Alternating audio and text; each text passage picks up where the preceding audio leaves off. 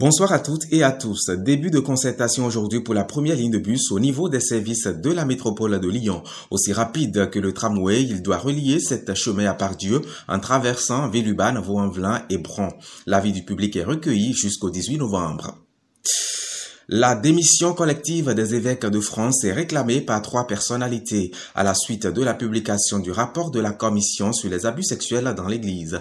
La théologienne Anne Soupa, le cofondateur de l'association lyonnaise La Parole Libérée, François Deveau et la directrice de la rédaction de témoignages chrétiens ont tous lancé un appel commun ce lundi. Écoutons Anne Soupa qui justifie cette démission réclamée. Je voudrais vraiment vous dire que je ne suis pas du tout une personne de gauche je suis parfaitement au centre et j'ai eu beaucoup, beaucoup de mal à me convaincre euh, de, demander cette démission. Parce que je suis une personne d'ordre, une personne qui respecte la loi, les, habitudes de mon Église, et, je voudrais dire aux catholiques qui ont du mal à s'y résoudre euh, que c'est une décision qui a moi aussi à coûté. Parce que dans n'importe quelle association, dans n'importe quelle entreprise, pour 100 fois moins de, dégâts, si on peut dire, eh bien la démission aurait été exigée. Tous les dirigeants auraient démissionné. Mais dans l'Église, qu'est-ce qu'on fait? Trois patères et deux avés et on recommence? C'est pas sérieux. C'est pas sérieux. Comment est-ce qu'on peut prendre la mesure du dommage sans entrer dans les actes, sans entrer dans une décision coûteuse pour les évêques? C'est pour ça qu'il me paraît important qu'ils prennent conscience de la mesure du désastre dans lequel nous sommes. Et depuis six jours, le rapport Sauvé a été publié, et depuis six jours, nous n'avons entendu aucune proposition de la CEF pour entrer dans un processus de réforme. Alors je comprends bien qu'on ne, ne réforme pas l'Église en six jours, mais en six jours, on a le temps de dire qu'on peut envisager d'y penser. La démission collective demandée n'est pas de l'avis de tous. Écoutons Olivier Savignac du collectif Parler et Revivre, qui lui est plutôt contre. Tout le monde n'est pas à mettre dans le même sac. Je connais des évêques qui sont quand même bienveillants par rapport à cette question-là, qui n'ont pas forcément les marges de manœuvre suffisantes pour faire bouger l'ensemble du groupe évêque. Par contre, si certains évêques bien sûr, ont participé à cette mécanique du silence et, en âme conscience l'apportent toujours, ben, je crois que c'est à eux de prendre la bonne décision et de démissionner. Parlons maintenant santé. La vaccination contre le Covid-19 réduit de 90% le risque d'hospitalisation et de décès chez les personnes de plus de 50 ans. Elle semble également efficace contre le variant Delta. C'est le résultat d'une vaste étude française qui a duré 7 mois et portant sur 22 millions de personnes. Le professeur Mahmoud Zourek est à la tête de l'équipe qui a conduit cette étude. Je vous propose de l'écouter au micro de nos confrères de France Info. 9 hospitalisations sur 10 ont été évitées chez les vaccinés grâce au vaccin. Nous n'avons pas observé de diminution de l'efficacité qui reste au-delà de 90% dans les 5 mois euh, qui ont suivi euh, le 14e jour après la deuxième injection.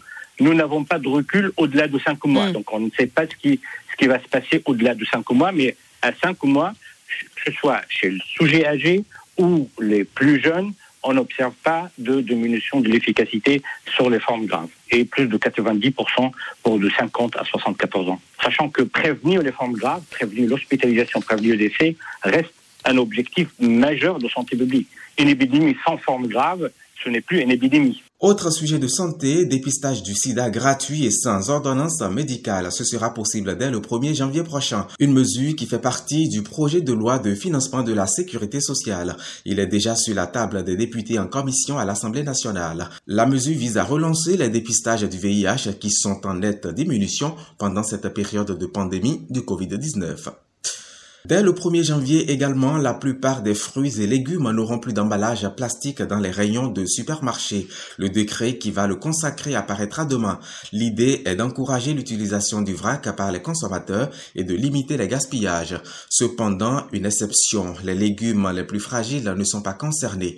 Je vous propose de suivre Françoise Rolt, présidente de la Fédération nationale des producteurs de fruits et légumes, qui déplore un manque de consultation. Je voudrais revenir à l'origine où malheureusement euh, aucune consultation n'a été faite auprès de la profession pour savoir comment mettre en œuvre ce principe d'arrêter le plastique. Ça fait très longtemps que euh, On est déjà dans ce processus où dès que l'on peut remplacer, on le remplace. Il faut se rappeler que les magasins, 70 à 80% des fruits sont vendus en grande surface et nous sommes en servez-vous.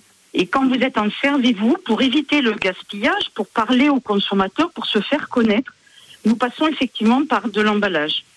Donc, euh, repartir sur du vrac ou euh, passer sur du carton ou du bois du jour au lendemain, en mettant les producteurs devant le fait accompli, c'est extrêmement c'est extrêmement compliqué. On ne peut pas passer comme ça d'un emballage à un autre. Un emballage, c'est aussi la conservabilité du produit.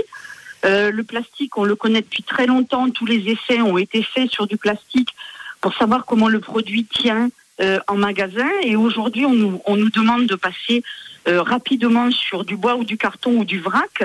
le vrac, par, on le sait puisqu'il y a des essais qui ont été faits, augmente le gaspillage puisque les, les consommateurs touchent énormément dans les plateaux. Euh, beaucoup de consommateurs ne veulent pas de vrac dans le sens où ils ne veulent pas que ça soit touché par d'autres consommateurs et préfèrent le, le barquettage. Mmh. Et puisqu'on se rend compte là dernièrement, euh, depuis cette saison là, ça c'est en train de s'accélérer.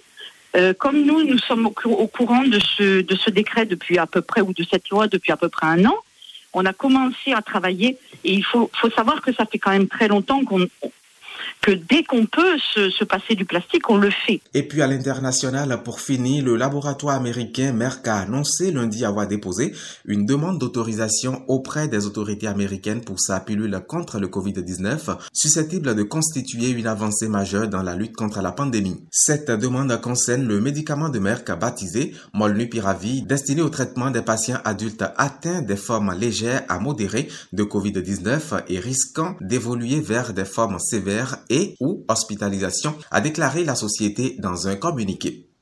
Fin de cette session d'information sur l'INFO Radio. Clovis Prissa Merci de votre très aimable attention.